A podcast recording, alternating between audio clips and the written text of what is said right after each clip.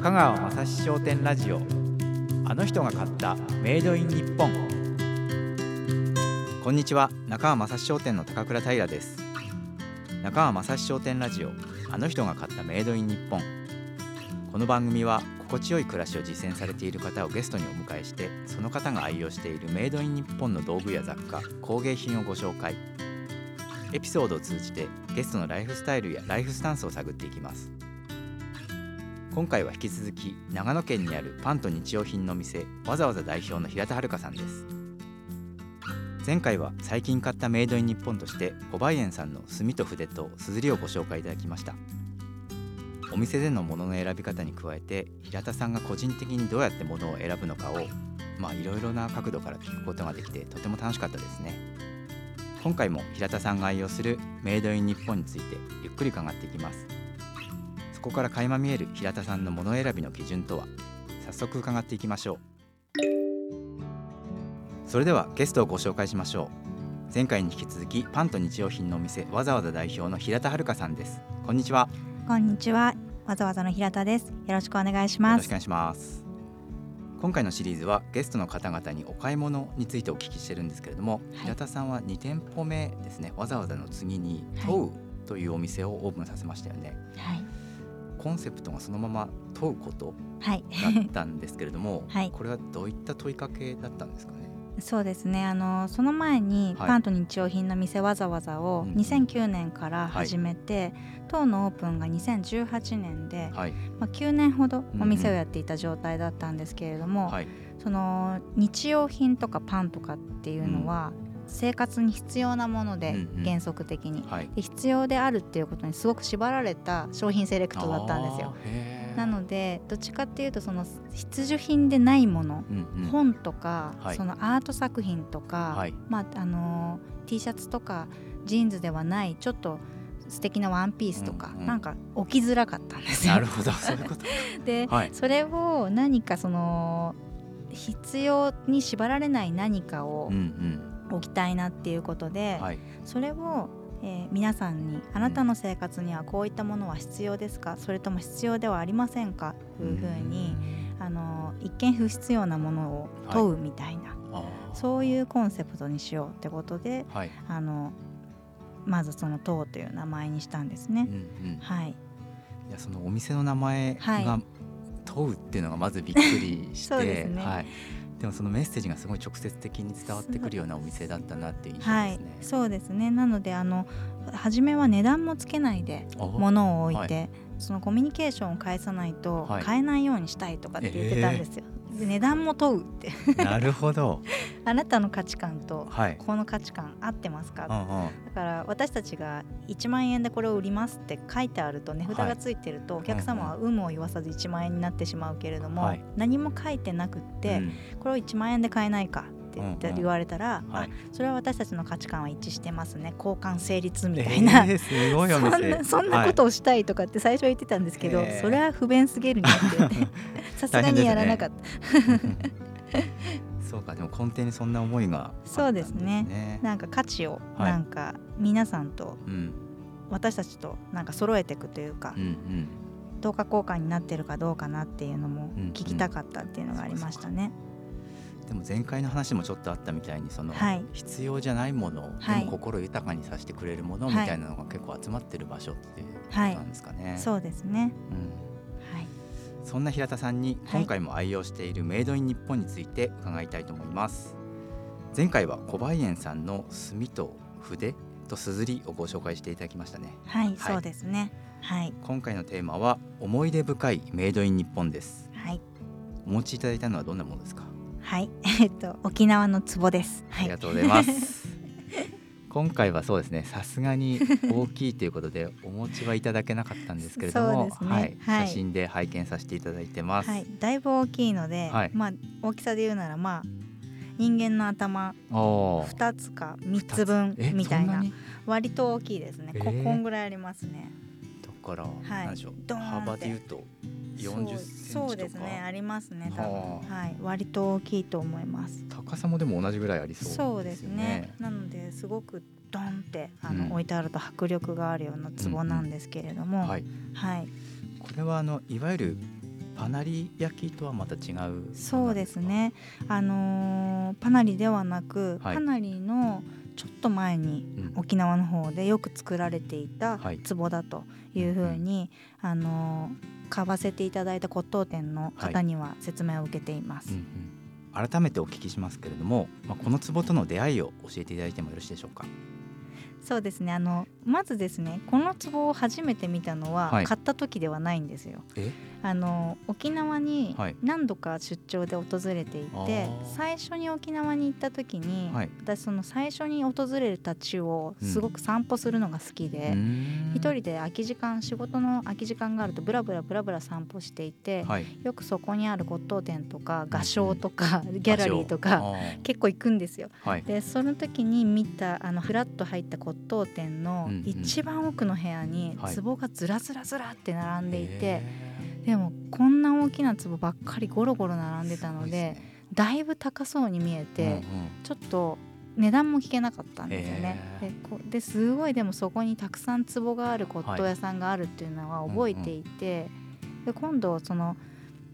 にかいめに沖縄に行った時に、はい、うん、まあ、あの壺のことがすごい気になってしまっていて、うんうん、あれはいくらなのか、はい、あれは何なのか、うんうん、手に入れられるものなのか、はい、それとも売っているのか売ってないものなのか、もうそれもすらも分からなかったので、うんうん、それを、まあ、仕事先の方に伝えたんですよ、うんうん、こう気になってる骨董店があってって言ったら、うんうん、はい、そしたらそのところは知り合いだというふうに言ってくれて、えーうん、まああのー、もし一緒あの気になるんだったら一緒に行って聞いてあげようか優しい、はいはい、でぜひぜひお願いしますって言って一緒に行って、はい、うん、でその以前ここに来た時に気になっていたんだけどってエピソードを話したら、はい、うん、あその時に言ってくれればよかったけど、じゃあ一緒に見てみるって言って奥の部屋に連れてってくれて、はい、そのいっぱい壺を下ろして説明してくださったんですよ、うん。でそのパナリ焼きっていうそのものが好きで、はい、形はちょっと違うけれども似ていると思って、うんうん、きっと高いから手に入らないのかなと思いながら見ていましたって話をしたら、えーはい、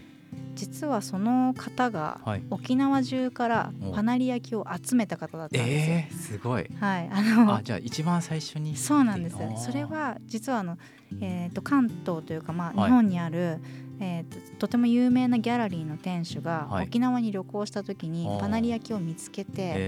はい、でその骨董店の店主は結構沖縄の骨董に明るい方で、はい、いろんなとこにパイプ持ってる方だったらしくって、えー、そのギャラリーの方がその沖縄の骨董店の店主の方にパナリ焼きをこう持っていって、はいうんうん、これと同じような壺を全土から集めてくれないかってすごい、はいはい、お, お願いされたんですって。でその方はもう全土走り回ってかき集めたんですって、うんうんはい、でそのギャラリーの方にあの売ったんですって。うーんで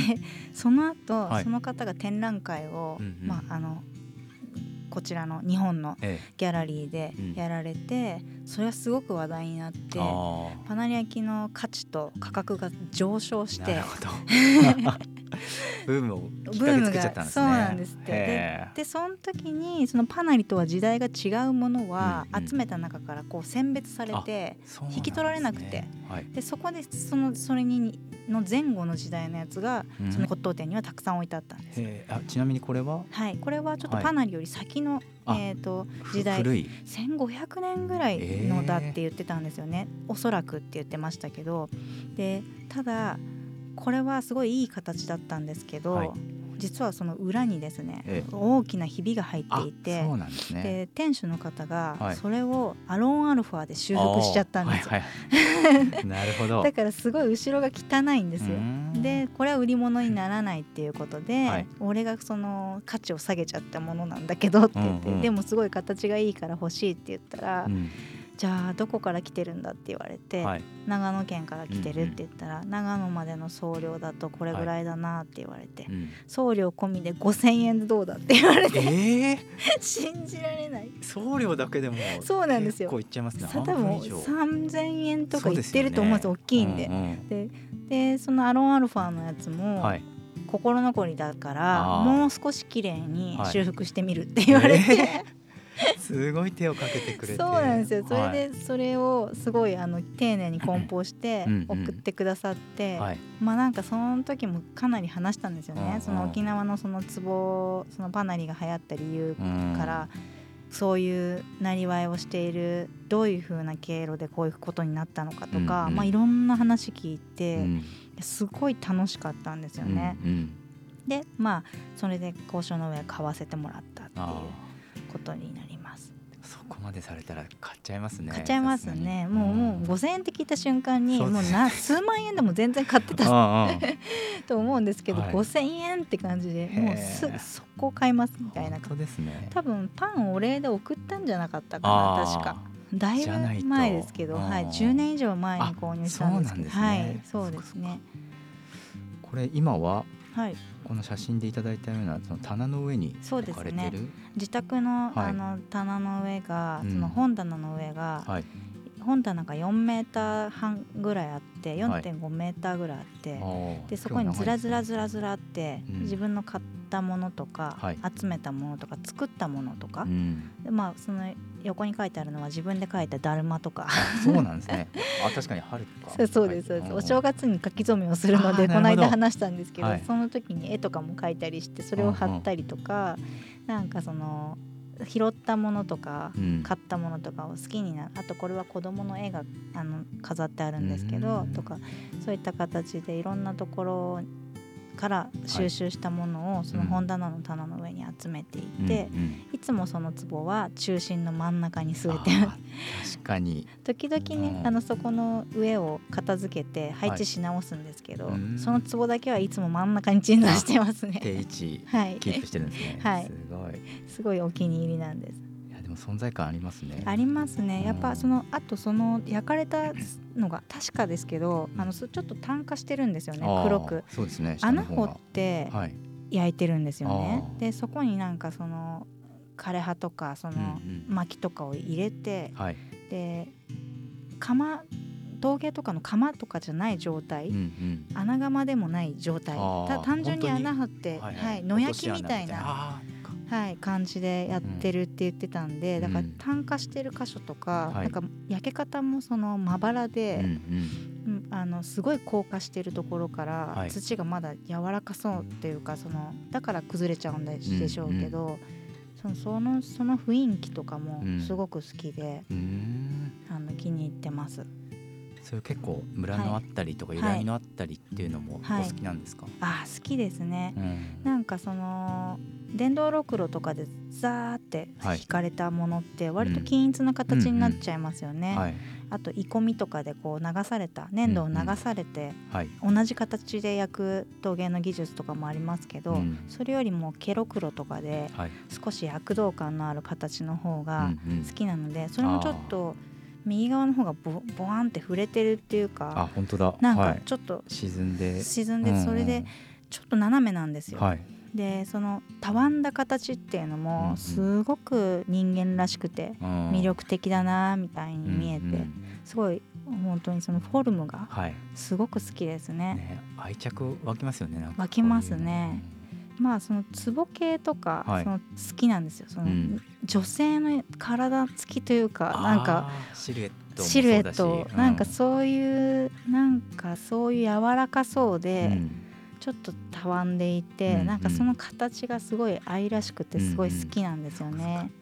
はい、僕も壺何個か買ってきちゃうんですけど本当ですか、はい、何壺ばっかり買ってくるって言われちゃいます、ねはい、いや私もそうなんですよ本当に、うん一時期陶芸自分でななねんくらいやってた時もあって、あ多分その横にもしかしたら自分のやった、はい、あこれは書いてないかもですけど、うんうん、あの 自, 自分もそのやってた時に壺ばっかり作ってたんです。あそうなんですでもやっぱりその躍動感とかは出なくて、はい、熟練の人からしか出ないっていうのがすごい分かったんですよね。私が陶芸やると形状を削り出すみたいな感じで、はいうん、その手ですっと形状を引くことができないので技術が足りずに、はい、なんかその躍動感は全くないんですよ、うん、削り出して出した形みたいなあ な, なんですけど、はい、そうこういう壺とか、うん、なんかもう現地の人がガンガンそのスピードとその勢いで作ってるようなものっていうのは、うんうん、もうその時のスピードとこの形状がね、なんとか、うんうん、なんか言葉になかなかできないですけど、うんうん、作為的ではな い, ない、ね、全くない無作為のところがすごい好きなんですよね、うんうん、だそういう作家さんとかのものはすごい好きですね。あ、このまた、はい、素焼きの質感もいいんですよね。そうですね、ザラザラしていて、うん、で沖縄の土って重いんですよね、はい、あのー、それで割と沖縄の陶器ってやっちむんとかそうですけど、はい、厚みがあって、うんうん、あ、そうですね、で、うんうん、割れやす薄くすると割れてしまうので、はい、なんかその粒度があの、うん、なんていうんですかね、えー、と不純物も多くて、うんうん、割とその粗い粗めの土なので、はい、でそこのその質感っていうのもそれすごい良くて、うん、そのブツブツした感じとか、うんうん、なんかそのつ土とか石とかがちょっと混じり合ったような、いいですね、はい、そういうのがすごい好きで、うんうん、はい、いやちょっとぜひ拝見してみたいです、はいはい、そうですね、はい、こういったあの旅先で工芸品とか物を買うことっていうのは結構多いんですか？多いですね、もう圧倒的に旅先で買っていて、うん、ええ、なんかその偶然の出会いと、うん、その旅で出かけた場所の空気をまとったものを家の中に持ち帰るっていう行為がだいぶ好きで、はい、いや本当ですやめられないです、ね、やめられないです、うん、だから産地巡りは相当してますね、はい、うんうん、もうその工芸とか、はい、あの陶器の産地とかはだいぶ行っていて、うんうん、まあそれだけじゃなくてもう別に道の駅とかでも、はい、ギャラリーとかでもいいんですけど、なんかその現地で何かそういうものをめでるものを見れる場所みたいなのは結構行っていて、はい、うんうん、ほとんどそこで買ってる気がします。それはあれなんですか、仕事で行く、はい、それからなんか旅行で行ったついでみたいな。両方ですね、両方どちらにしても必ずセットにしていて、はい、うん、まあ、あの公園とかで例えばそどこか地方に行った時も必ず前後の時間を空けて現地の人に周辺の工芸品の場所とか産地の場所とか聞いておいたりとか、まああとは自分でリサーチしておいたりとか、できるだけ時間空けといて回るようにしてます。はい、そう以前もあの展示会とかでは商品探さないで、はい、やっぱ現地行って探してるとおっしゃってましたね。そうですね、ま、もうみんなの目の前に並べられているものに興味が全く湧かないんですよね。うんうん、自分じゃなくても誰かが見つけて売るだろうし、そこになんか出会いの必然性がないので、はい、それよりもなんかやっぱりその自分がどこかに探していって見つけたものの方に価値がなんか感じちゃうんですよね。なるほど、はい、いいですね。はい、平田さんとしてはあれですね、お仕事もプライベートでも本当になんか物に対して愛着があるというか、はいはい、その物を選ぶときにもきちんと作ってる人とか、はい、売ってくれる人と会話をして選んでるっていうのがすごく印象的でした。はい、はい、ありがとうございます。では平田さんには次回もご登場いただきます。引き続きよろしくお願いします。はい、よろしくお願いします。中川雅史商店ラジオ、あの人が買ったメイドイン日本。長野県にあるパンと日用品の店、わざわざ代表の平田遥さんをお迎えした中川雅史商店ラジオ、あの人が買ったメイドイン日本。今回は思い出深いメイドイン日本として沖縄の壺をご紹介いただきました。まあ、物自体も非常に面白かったんですけれども、あの前回の炭のお話の時もそうだったんですが、まあ、平田さんすごいエピソードというか、あの面白い人と出会うなっていうのをすごい感じて、やっぱりそれ引きつける魅力が平田さんにあるんだろうなっていうのをすごく感じました。なんていうか、その物とか人に対してすごい興味が強くて、それを相手と会話するうちに、まあ、面白い話がどんどん周りに広がっていくんだなっていう印象を受けましたね。次回も平田さんと一緒にお届けしていきます。どんな商品をご紹介いただけるんでしょうか。どうぞお楽しみに。あの人が買ったメイドイン日本。お相手は中川雅史商店の高倉平でした。さようなら。